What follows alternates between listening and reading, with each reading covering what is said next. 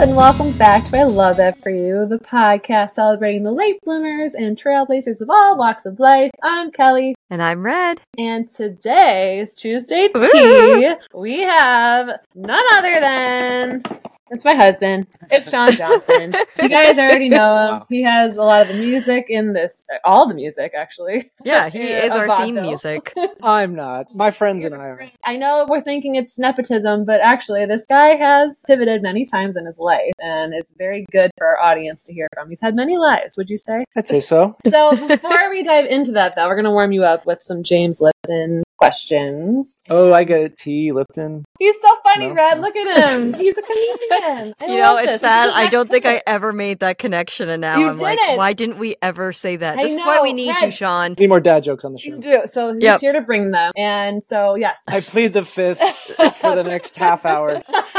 This will be That's the it, shortest episode we have Short- ever Hey, recorded. I'll take it. Thanks for having me. Bye. So, to start us off, Hi. what is your favorite word? My favorite word, motherfucker. Well, Red, Oh. that takes it away from your next question. That's okay because if that's his favorite word as well as his favorite curse word, I don't blame him. Is that your favorite? It is. Motherfucker It is is. your It favorite curse Yeah. word? Uh, if you read Miles Davis's autobiography, um, he uses motherfucker as verb, adjective, noun, uh, and it works so well. Um, Interesting. yeah. It's like slightly more specific. We've both talked about how we love fuck. Yep. But motherfucker just adds a little extra flavor, which, yeah, I like that. It's it's gratifying, and you can use it like someone I admire, like oh man, you know that guy's a motherfucker. Like if he's a good musician, or or Mm. that, or you see a movie that you're like that movie's a motherfucker. I just feel, and then you can also say you motherfucker, and you could be really angry at someone. I just feel like it's very multi-purpose. By the Yeah, time yeah. has been on for three and a half minutes, and I've said motherfucker about six times. That's fine. My mom loves it. Hi, mom, if you're listening. She loves that I say fuck a lot, and she's gonna love that I said it just then. Well, there you go. Yeah, so Sean, what is your favorite sound? Does motherfucker count? But like specifically when Uh, Samuel L. Jackson says it. yeah, yeah, exactly. Corny as this may be, uh, I love the sound of crashing waves That's not No. corny. It's beautiful. We love. And we got married by a beach. Yeah, and motherfucker. The motherfucking beach. Got it. We gotta do a count on this episode, Reg. Yeah. Uh, if we turn it into a drinking game, we cannot condone that because Yeah. people will actually get sick. And Absolutely. we won't be liable for that. So Our first Yeah. lawsuit. Nope. How we know we made it. They'll be sick as a motherfucker. Oh my god. exactly. Okay. Hey. So, what is your favorite food? Did you just cook it for us? He's, No, no. He's the chef, by the way, everyone. I've had this question asked before. You know, like prison. You know, you're uh, on death row. Your Or last that. meal. Even though I have an intolerance to lactose, I really do love pizza. But I really love French fries. I don't know. I like a lot of food. It depends, right? After a long run, Mhm. sometimes I crave a muffin. It's very strange. it depends on the time of day. I mean, there's specific foods I eat almost regularly every day because I'm a creature of habit. But I can't eat French fries or pizza every day. So when I do have it, and especially if they're good, it's very gratifying. Like a five-year-old pizza and fries. We did say you have to have a sophisticated Yeah, answer, thank you, like thank mm, caviar. Yes, I but, I've, love. but I've had, you know, I've had foie gras, and it's like it's fine. You know, a nice cut of mahi mahi. We had a really good mahi mahi in, in Bora Bora. Uh, we had a like a radish salad in Mexico that was incredible. So you know, Yeah. it, it just it just depends. Where is your favorite place to visit? What's the circumstance? Like, are we talking vacations? Do we talk about places to go? I mean, Both. I, I love the beach. I grew up not too far from the beach and I didn't go enough and I took it for granted. And so now that I Mhm. live further away from the beach, when I'm there, there's just something really special about it. so anywhere you near know, water. Yeah, the constants of the waves, you know, the movement of the ocean, the fact that you can look out and see, you know, nothing, you know, kind of makes you feel small and in a, in a good and humbling way. That's We great. Like each other, I guess. what is your favorite quote? Do you have one? Mm. like a You know mantra. There's one. There's one today. Uh, oh, look at that. honestly, I would pull out Miles Davis's book and find Oh. some sort of reference to somebody being a motherfucker. Here, stall for a second because I have that quote. I want, Oh, I want God. to say it, Oh, and I think, and I think it, it would be good for the listeners. Okay, have quote. Red, let's talk shit about him. So, how's he doing so far? Doing good? I think you should bad? marry him. I like. I think him. I should marry him, I guess. He cooks enough. See, oh, he's back. Okay, never mind. Bye.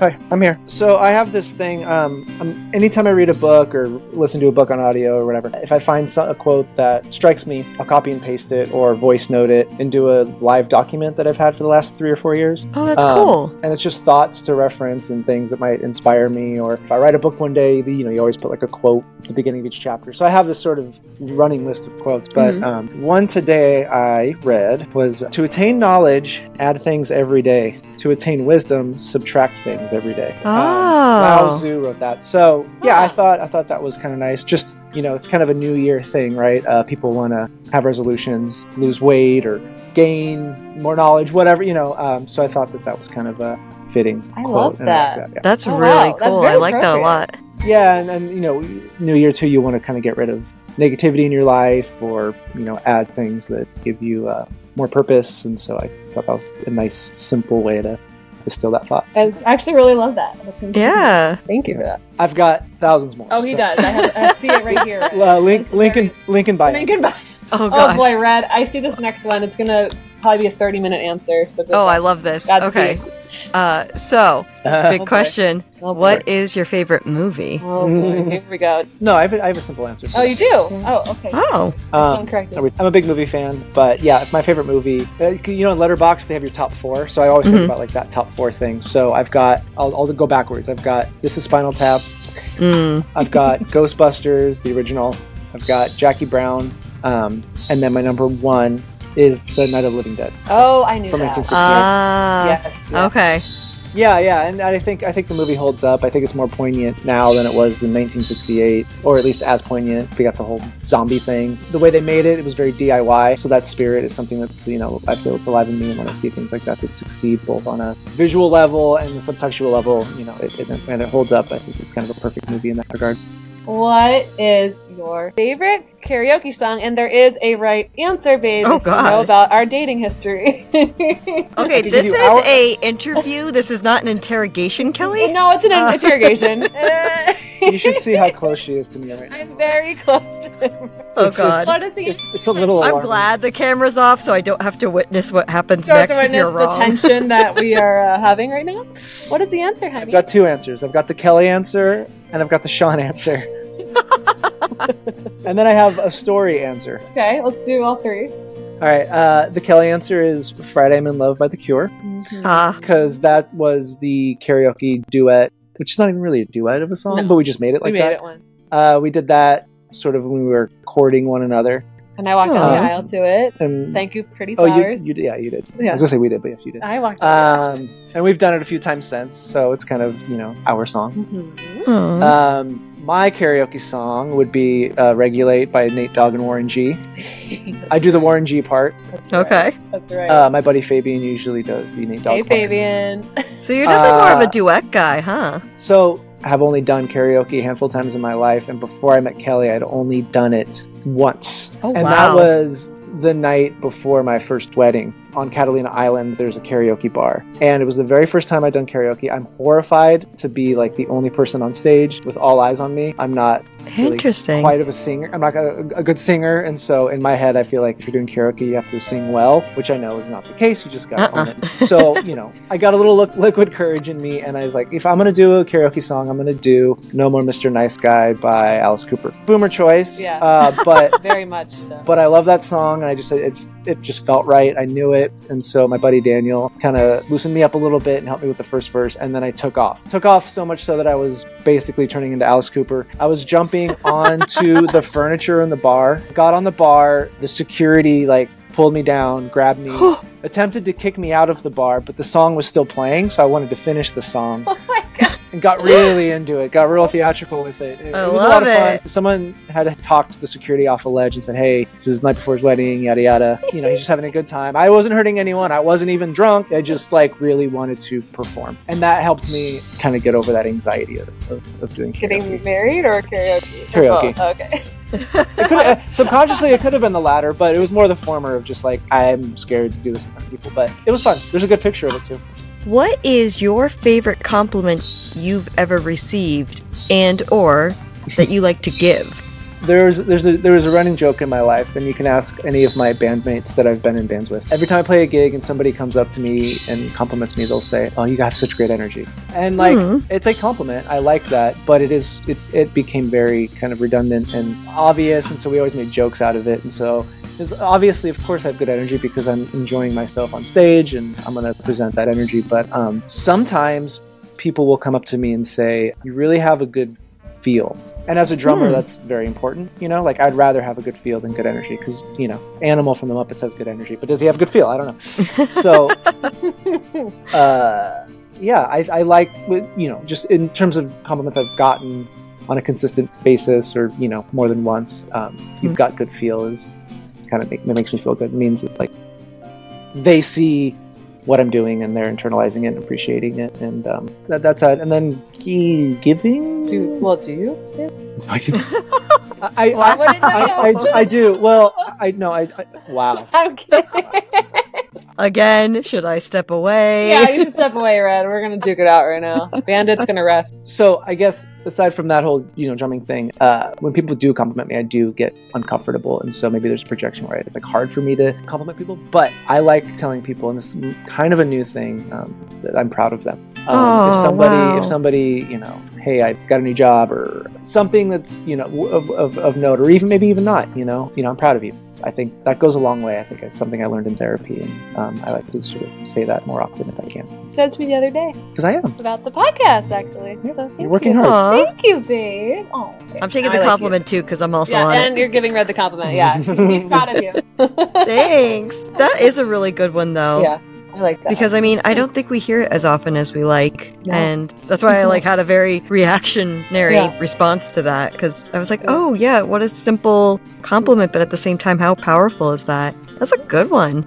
Well, yeah, I mean, it depends on how you were brought up, right? yeah. Did your parents Yeah. say it to you, or did they not? You know, but we, we can get into that. What? Two hundred dollars. Yeah. what is your favorite drink? Uh, Oh, I feel like I even know this. Yeah, I think Red knows this answer. I mean, Uh, I guess I guess mai tais, of course. Mhm. uh, specifically Trader Vic recipes. Yeah. Um, the the lesser of the sweeter uh, tiki drinks. Yeah. So yeah, as far as an alcoholic drink, that's that's one. Because you also read so much, I feel like this one might be tricky. But Mhm. what is your favorite book? yeah, that might be tricky, huh? In high school, uh, I read The Stranger by Albert Camus, and that had a big impact on me. So I would, you know, kind of put, put that on my Mount Rushmore of books. I'll tie this to my favorite movie, uh, I Am Legend by Richard Matheson. Hmm. Mm. Um, that's that's kind of the inspiration for Night of the Living Dead. Sort of the first in the like isolated person in the apocalypse uh, genre. Those, yeah, those I two are don't really think I realized. I made that connection before, or there was that connection. But yeah, Yeah. especially because like the actual film I Am Legend did not uh, really stay true to the book. No. Um, It's garbage. you said it, I didn't. so those two sort of come to mind. But since I've been going back in school, I've been reading a lot more and a lot of nonfiction. So a lot of people ask what my favorite fiction is, and so I always kind of say it's those 2 Mhm. Um, but I do read a lot of Miles Davis's autobiography. I'm gonna tie everything. we have a Everything goes back to Miles. motherfucker. Motherfucker and Miles. Yeah. Motherfucking Miles. Motherfucking Miles. What was your favorite subject in school? English. I Yeah. no matter how many C's and D's I got, um, I generally got B's Yeah. and, and A's in English. Uh, I loved reading, and I was uh, kind of ahead of the curve with reading. I blame my mom for that. She she was an avid reader, and she uh, instilled a love of reading in me, which um, I. I, I love. And kind of a chubby kid, and I liked eating pizza. They had a program in the early '90s, was it called Yes. Book It or something like that, where anytime you read a book, you'd get a free personal pan pizza from Pizza Hut. And so there was this. like, yeah, do you remember this? I remember do. this. They did this. I think Rhode Island was a little delayed, and I think we did it later. A pizza for reading a book, Yeah. and Yeah. that And is so- every. Yep. Yeah, no, no. So that like was like second. I think it was second, third, and fourth grade. I read all the books, even adult books. I was as, as, as many books as I can read. 'cause I got so many free pizzas. I was just, I was stoked. Romance novels, Fabio. Uh, I, I, my mom, my mom did love Danielle Steel. I did read some Danielle Steel novels, but King, I'm sure. Of course Stephen King. So yeah, in those years I read a lot because the incentive was free pizza. What is your favorite season? The season where Mac was fat, Ah ha ha ha uh, ha. that had the best episode. Well Listen, hey, some people But I'm will actually say that. Always sunny joke for those who don't know. the but Fat Mac maybe that's telling too. Yeah, Does yeah, he like yeah. when the weather's always sunny? That's a really good answer. no, I, I I assume you're talking fall, winter, spring. Summer. No, you're talking is sunny. uh, fall. I will say Fall, you were the fall. first person to answer you like are. that.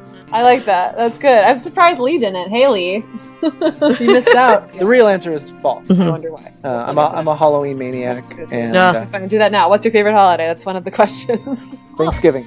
No, uh, Halloween. There's something, espe- and I born and raised in LA. That's the first time in the year, calendar year, that like things start to feel like slightly seasonal because there are really no seasons in LA. Like it'll rain Mhm. sometimes, it'll be cold, it'll be hot, but when the leaves start to fall and it gets dark early, you know, it's, there's an interesting vibe in the air. And, and I know Halloween's coming up, and so I get excited about that. Yeah. What is your favorite smell? Coffee. Good answer. Agreed. Opening, you know, opening the the can of coffee to start making coffee in the morning, when that that smell Oh, just okay. fell up your face. It's just, or if you just walk by a cafe, and it's Yeah. What is your favorite outdoor activity? I know the answer to this. running, Yep. That's how we met. gardening. No. That would be a wild response Yes. after knowing Right. what I know, basically. I'd be like, and we'll get into that story. It's funny. I don't think about um, running is an outdoor activity. I just think about it as something I, I do. But Yeah. I guess it is an outdoor activity. It is an outdoor activity. I mean, Well, you I mean, could, could do it indoors. inside on a treadmill. Yeah. But I, or I, if, if I bandits like on the loose inside the house with something, then you're running. exactly. what is your favorite day of the week? uh, obvious answer would be Friday. Uh, but lately, Are you in love? Sorry. Ah, Nice, like, nice. okay. uh, yes, Robert Robert Smith and I. You know, Thursday. I don't care about you. Actually, I do care about Thursday. Uh, last couple years, um, I've been running with a running group, uh, Skid Row Running Club, um, and when I'm not in school, I run with them, and it requires me getting up at 5 a.m. to meet them at 6 a.m. to go for a run. wow. And that, I know that sounds horrible. I've horrible. never seen that hour. it sounds horrible to many, but uh, on those days I run with them, and the rest of Thursday just feels really good. And then sometimes I might cap it off and run with another run group, uh, the Eagle Rock Run Club at night. Woot woot. Um, it's not the double runs that I like. It's more just uh, seizing the day. And for some reason, that running with the Skid Row group just kind of makes me, it just energizes me for the day. And I feel really good about Hmm. what comes next. And I think maybe, you know, it's, it's, it's weekend light, you know, that means tomorrow's Friday. So there's that sort of excitement in the air. That's a long winded answer. so Thursday. Thursday. Before Red asked this last one, what is your favorite thing about me, hun? About you? About me. Not that voice. Oh. I was gonna say, Oh. what's your least favorite show? You can do that. I don't want to play that game. the way you, and that might not sound like the with the dynamic of the show currently at the moment, but the way you, you make me feel comfortable to be me. oh.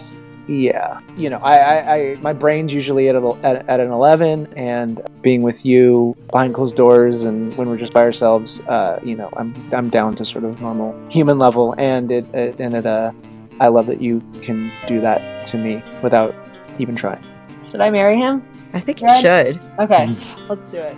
Oh, I mean, I'll be your witness. I have I have a hundred other things, but again, it's it's just there's a level of comfortability, and it's not it's not complacency. It's just it's comfortable. It fits, Yeah. and and that feeling is pretty pretty great. For me. Babe. And you do that for me. Oh, I love that you can cook.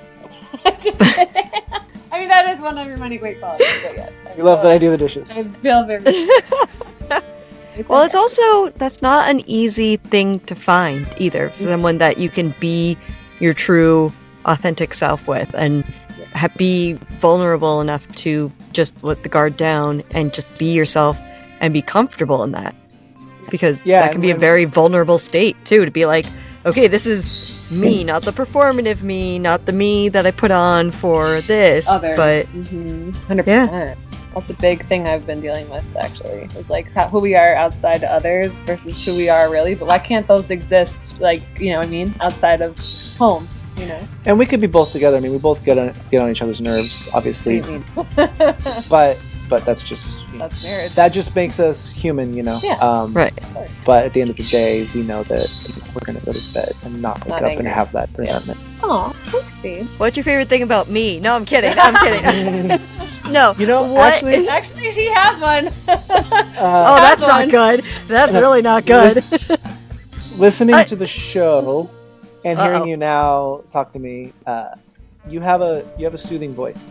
You do. oh, You have a voice for for ra- I guess radio. I have a face Oh, for radio. not I said voice. I said mouth. Yeah. Oh. No, no, no. That's very It's sweet. joke. But so that was just a joke, but that is very sweet of you to say. You didn't have to say that, but And I it's not like that boisterous that. old school radio voice. Like, hey!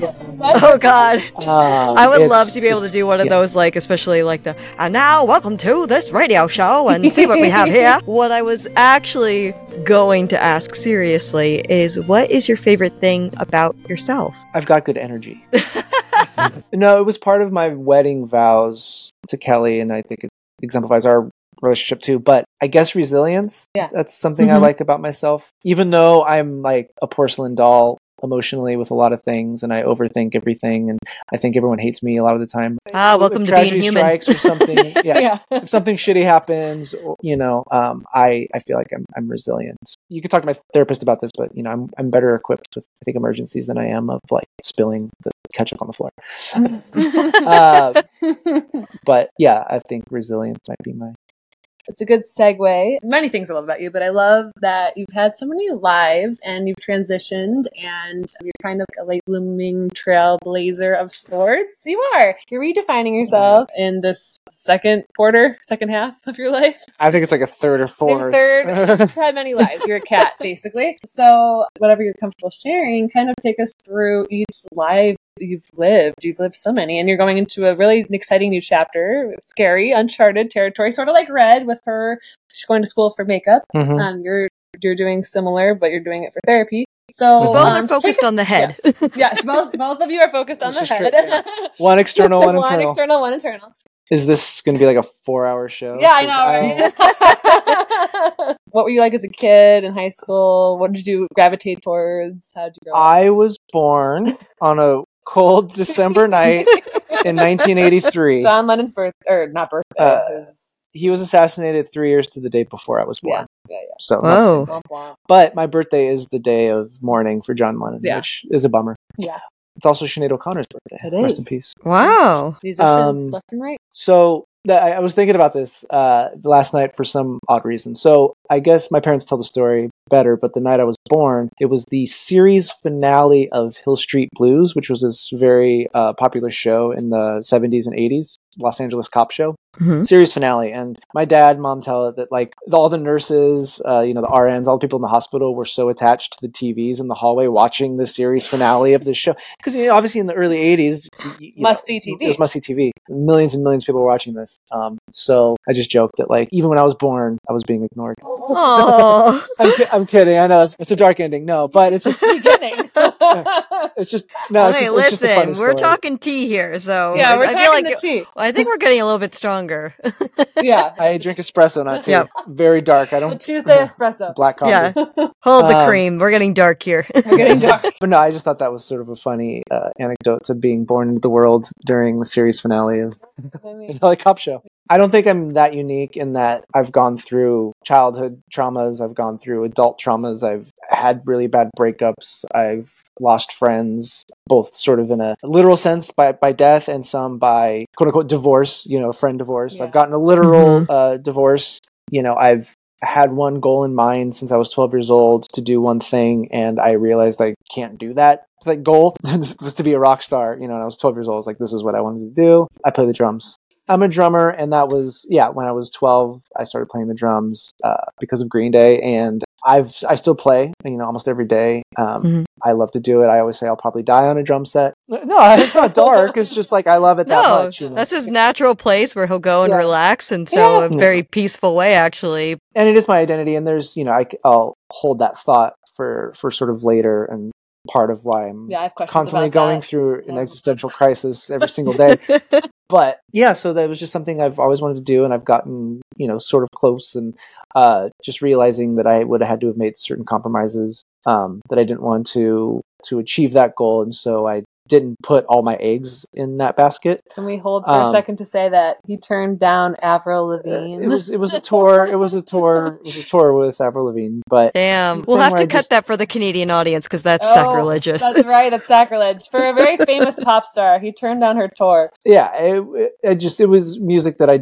would have not liked to have played and Yeah. that would have been one of those compromises that i spoke of Yeah. um, No, so I- if i'm not gonna Applaud you. if i'm not gonna be happy doing this this thing every day you know living in a in a truck or a bus or van or whatever it is, and I don't, I don't want to do it. And so, you know, my dad had always said not, not to put all my eggs in one basket, and whether or not that's good advice or not, it's still like in my brain. And so I um, pivoted to television, and so that's been my my living working in post production and television for the last Mhm. 15 years, I think. Mhm. But I still play music. The bands are irre- irrelevant in the sense that like it's it's it's it's a life's work, and this is something I'm learning in therapy. You know, everything you do is, is part of, of your life, and bands don't last forever. And I think this is maybe I tied to my resilience is that you when you do put all your eggs in that one basket let's say that band that band is going to break up. Even if you're Mhm. super famous you might break up or you lose a member and it's not the same. And it made me realize that not everything lasts forever. And i think it kind of helps when going gets rough because yeah nothing lasts forever you know? Like i said like i said i go through divorce. As much as that hurt to do that i do accept that nothing lasts forever. So with each sort of wave in my life uh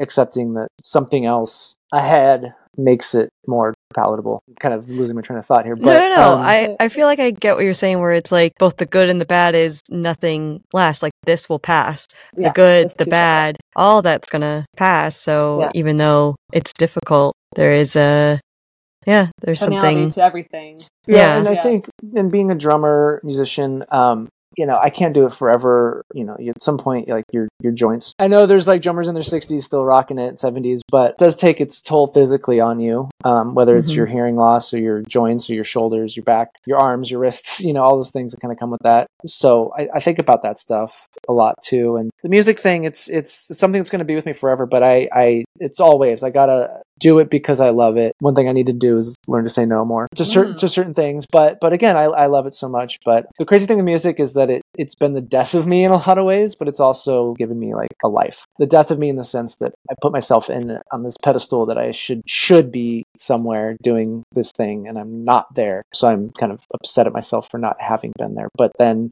I think about it and I go, actually, I play drums with Weird Al, or you know, I got to, you know, I got to be in a, a movie with Bobcat Goldthwait as a drummer. Like, there's these cool little things that, that if you're out there and doing it, um, you have these cool experiences that that not many people have. And so I got to look at those little those little wins as as sort of part of my greater life's work instead of just being in U2 or Green Day or whatever. Yeah, but those are some pretty epic moments too Yeah. that you're talking about. So some people would kill just for even just those opportunities as well. Yeah. So it's not something to be like I get what you're saying where it's like, oh, being the band that you want to be the band that like you know of and like the household name, all of that, but there's still something to be said about being able to have these great moments and Yeah. to be at that level where people are asking you, Weird Al, Avril, all those people are asking you to be a part of their music because you have the talent. You are, it's not that you're not talented, it's just the industry is also such a beast to really get in there. And you're Yeah, still I mean- doing it. It's just not in the Mhm. way that you probably anticipated. yeah and that's just something with with growing up and being more evolved as a human and uh understanding that but in the years leading up to now you know in my head it's like i didn't do it fuck like i suck like what what did i do wrong and so you know beating myself up for not having you know been the best um but that's just i think people creatives you know maybe just they have that in their head. They just want to always be better than they can even not not be they can always be better but um, there's an expectation. People put this this crazy expectation on themselves and i'm, I'm definitely one of them and yeah i I just kind of learned that the hard way. But also yes like you said um, some of that stuff is so exciting to anyone else other than me that i shouldn't bite the hand that Uh, feeds. I want to talk about Lyme disease. Now, where does that fall on your journey? No, I'm serious. I want to talk about that. Where does that fall on your journey? Were you moving into TV at the time? That was a big part of your life. You were not doing so well for a minute. Yeah, so I'll preface that by saying being being a musician, like uh, you live your life uh, in in quick spurts, gig to gig, right? Um, You Mhm. you can't look too far ahead because there's like a gig every week, and so you got you got stuff on your calendar like two months ahead. There's maybe some big stuff coming up, but you're living life by spurts, and sometimes there's not a long view, if that makes any sense. So you kind of live life kind of sprinting. I guess. And Mhm. so I was in that kind of zone. Geez, I was 28, 29 when this happened. And I was playing gigs. I was, yes, I was working in TV and I was not yet married to my first wife. Um, but I visited her family up north, northern New York, Mhm. uh, Upstate New York. upstate. Thank you. Mhm. in a, in a cabin. Um, and I guess I got bit by a tick, and I've never considered getting bit by a tick. I'm from Los Angeles; it's not a thing. Mhm. Um, I've gotten spider bites and mosquito bites and all kinds of bites, and I just go, "Oh, it's a bite; it'll go away." Uh, so I guess it happened there, and I just lived my life, kept going, going, going, going, going. Um, I did have a bite on my foot, and I just kind of said, "Okay, it'll go away." Ignored it. Um, a few months go by. I start to feel sick. Um, I'm losing sleep. Uh, I'm just feeling weird. I'm losing muscle mass. This is all sort of within the span of like a year and a half almost. Oh wow. Um, but I'm not really thinking about it. I'm just like, oh, I'm just tired. Or, oh, I'm turning 30 soon, so I'm just getting old. You know, and you come up with these excuses as to why, Yeah. you know, your body's failing you. Oh, yeah, I'm just old, you know, whatever. Maybe Mhm. I'm, you know, I ate too much, I drank too much, and you find these excuses. Um, but it just kept getting worse and worse and worse. And I was ignoring it. Um, and then I was in San Diego at Comic Con playing a gig. Um, and my foot had swollen up like crazy. So much so that I couldn't wear shoes. Uh, I had I got flip flops. I was wearing flip flops to the gig. I played the gig barefoot, um, and I I don't know. I swelled up, um, and I came back to the. I was staying at a hostel because it was so cheap, and that night, and I um, woke up the next morning and I I almost blacked out. Oh my And God. I, I actually kind of blacked out for like a few seconds. Um, very weird feeling. I'd never felt like that before. And so my luckily I was with my friend Tony, and he drove us home from San Diego. I went to urgent care. Uh, the doctor's like, "Yeah, you have some infection, so I'm gonna give you some antibiotics." Cool, it goes away. Uh, I get more sick as the days go by.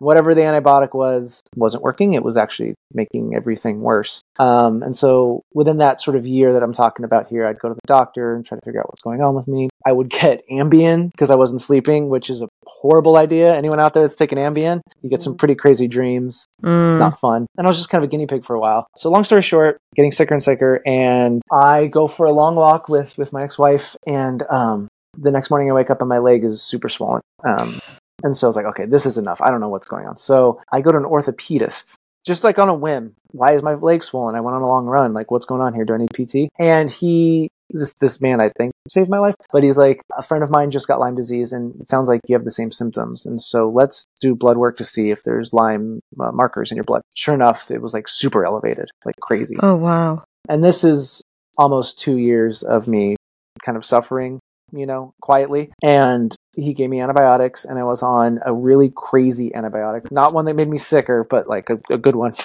Uh, Hmm. I had to take two giant pills a day for a year. And the pills I had to take on an empty stomach, so I was like sick all the time.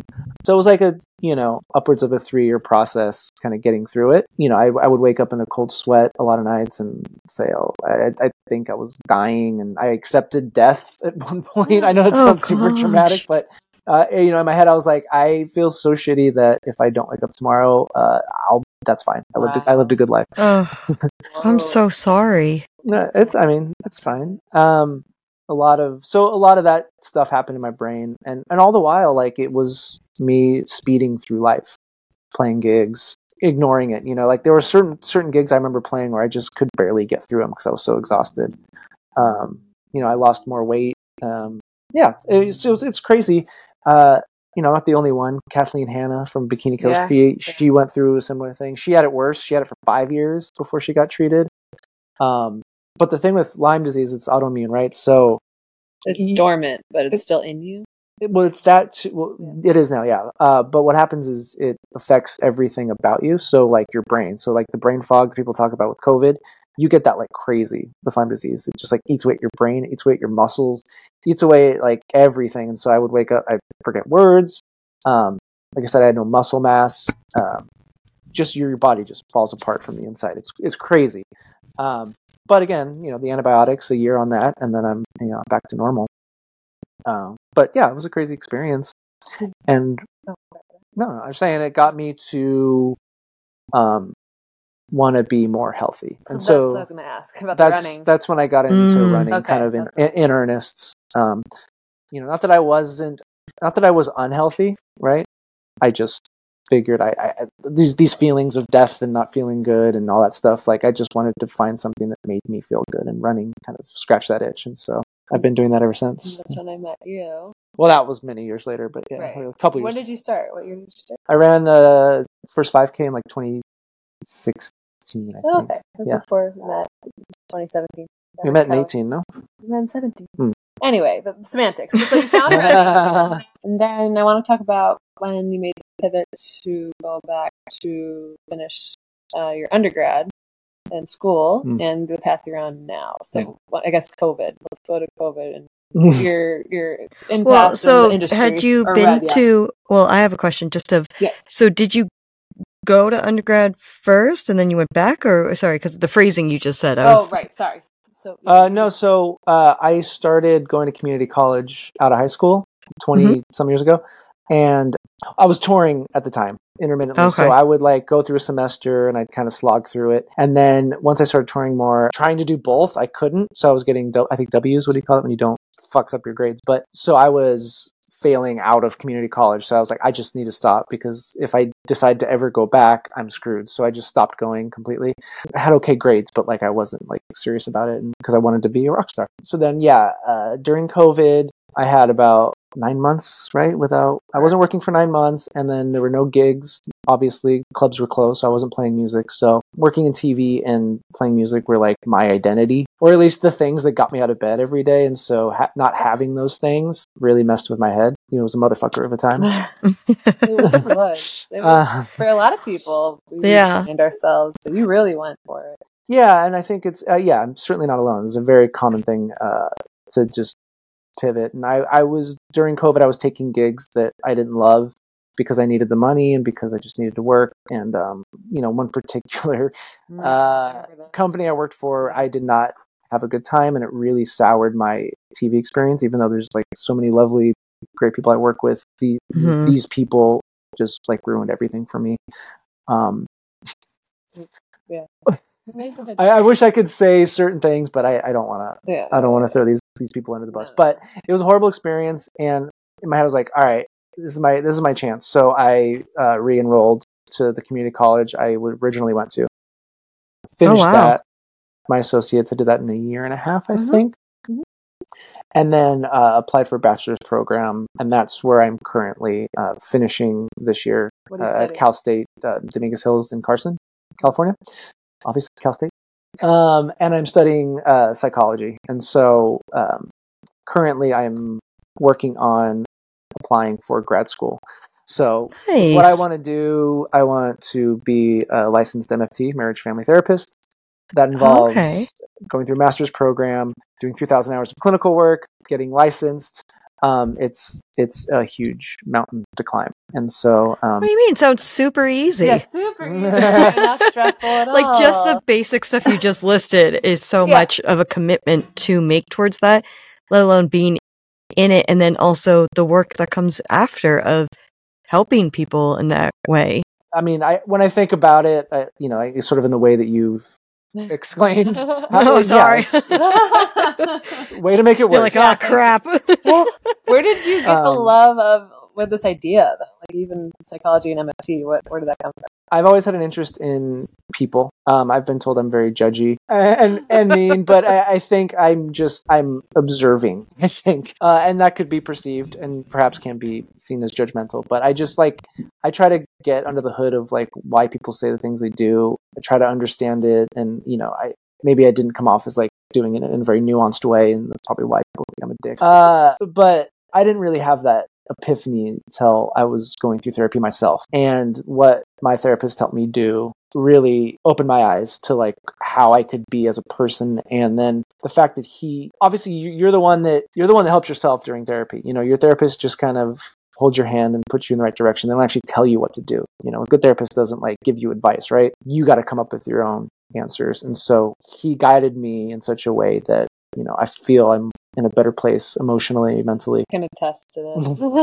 Having been there in the early stages of therapy, he's gotten a lot better. Yeah, and I want to pay that forward to other to other people. What, And what specifically? What demographic? well, yeah, I mean, I would I'll take anyone that'll have me. I don't or like kids or Um, like uh, teenagers at risk. Or, Yeah, yeah. I mean, my parents never got divorced, and there are probably many times I thought that they probably should have. It would have been better for them. You know, if that sounds harsh, I, you know, I'm sorry, but that's just all the fighting I saw was like pretty gnarly. Not as bad as maybe some, but it was still, you know, put me in a crazy place. And I feel like I could probably help a, a child or a teenager who's been in a place with parents or not in the best place. I've been around a lot of addicts, you know, both drugs, alcohol, gambling, people I've been very close to. So I think that is a very important part of my experience that I could help people with with addiction. And then of course musicians. A lot of musicians and artists don't really have access to therapy as much as you know someone like me who works in television who's like able to afford it. So I want to be able to sort of bridge the gap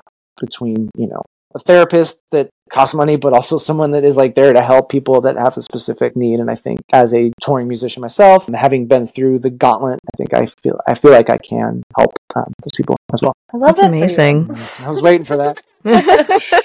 what advice would you give to someone who's looking to pivot or reinvent themselves at a, like a later age? Do you have any advice, any wisdom you want to pass on? Pivoting, we went through a lot of stories. I don't know if there's like a clear line mm-hmm. here, but if you want to change, do it. If the thing you're thinking about doing makes you feel good, do it. Like I, I think about the daunting task of getting to my therapy destination, you know, getting the degree, getting the certification, and it's horrifying. Poop, poop your pants horrifying. But when I think about having that certificate in my hand or sitting in that chair with my brown corduroy jacket with my legs crossed and my cup of tea on the little table next to me and I'm looking Oh, at not my the patient. coffee. Wow.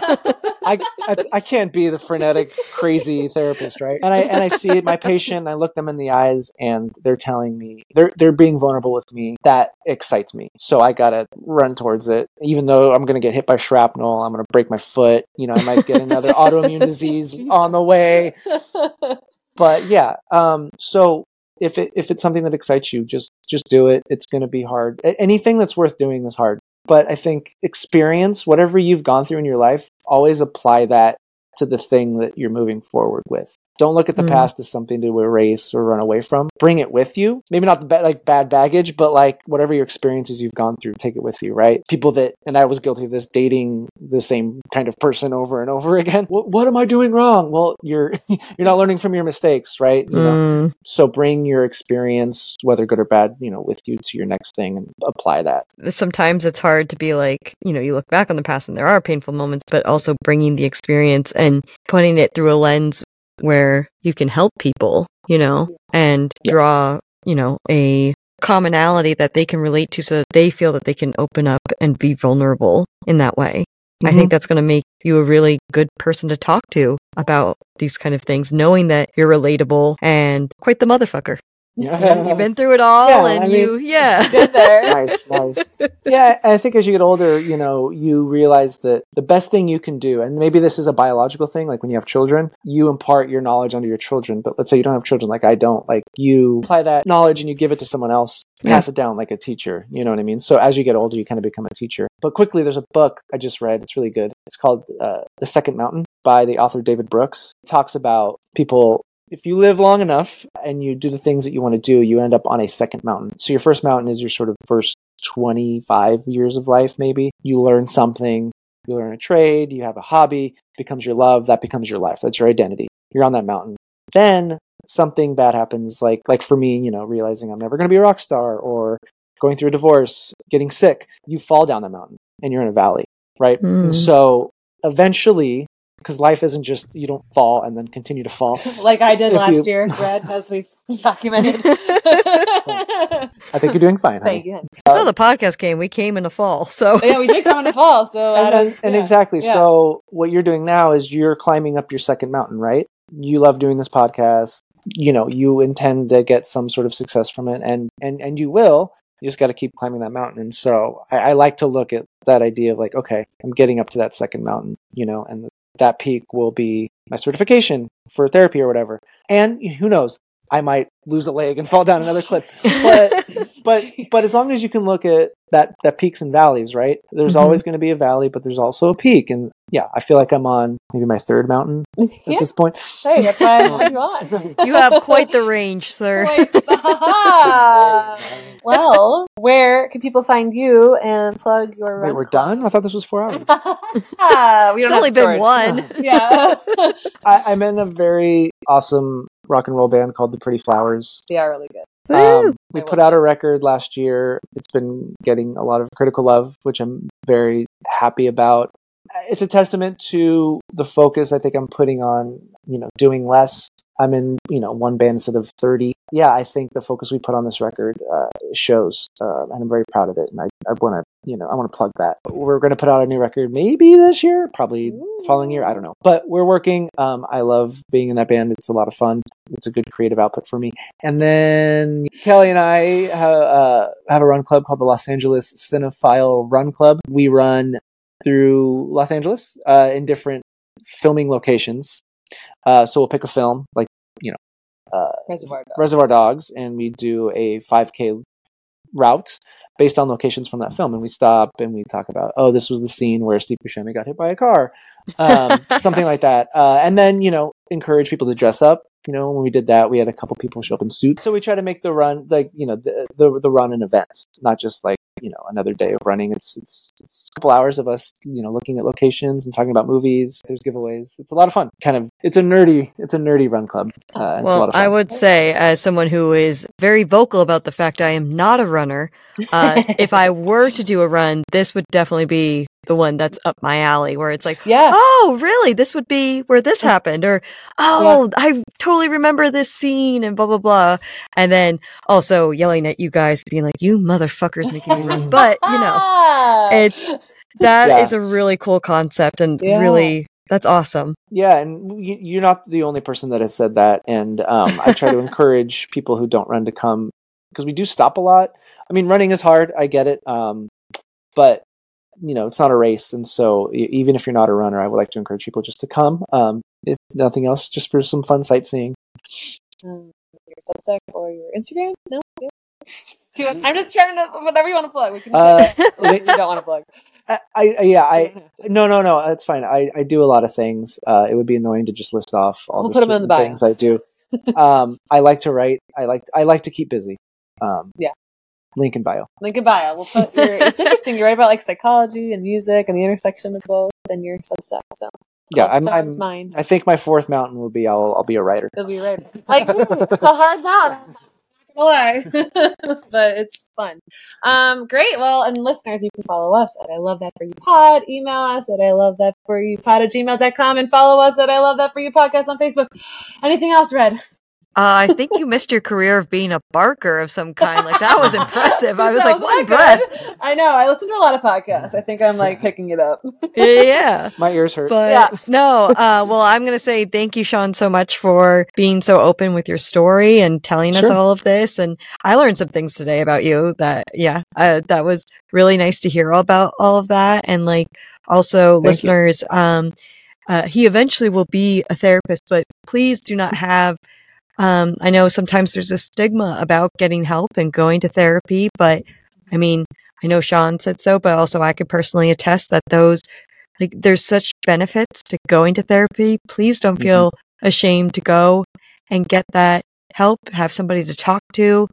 Um, you don't have to be in crisis to go do that. You can also Exactly. just go to talk to somebody. So Mhm. please look into different resources. Hit us up if you have any questions. We can definitely direct them at Sean. So, but just in ways that you guys can find any help that you may need. We're big advocates here for mental health. And yeah, so Yeah. thank you again, It's- yeah, Sean. it's, it's, very, it's very important, and you you you said you said it. Don't be ashamed. Being vulnerable, I think, is sexy.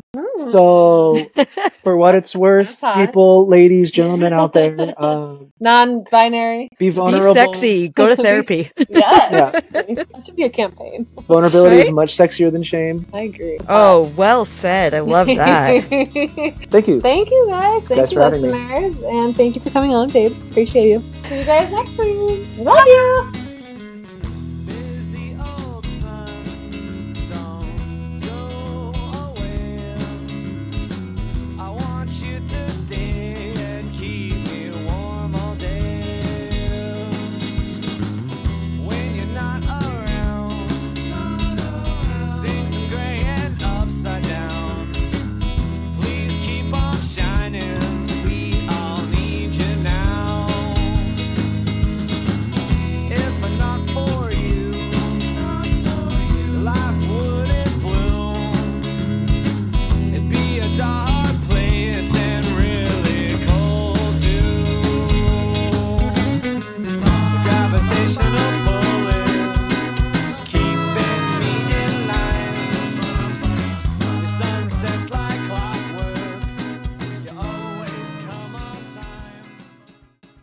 Thank you for joining us on I Love That For You. Our theme song is by Vaudeville and used with permission. Our cover art is by Jenny Lam, edited to the best of our abilities by Kelly and Red. If you want us to spotlight someone, have questions, or just want to say hi, email us at I love that for you pod at gmail.com or join us on Instagram at I love that for you pod to join the Love Fest and see what else we get up to. Episodes are available on Apple Podcasts, Spotify, basically wherever else you listen. We appreciate all your love, and if you want to help support the show, please rate, review, and subscribe to the show on Apple Podcasts. This helps us spread the love and reach more people. Thanks for listening. We love you.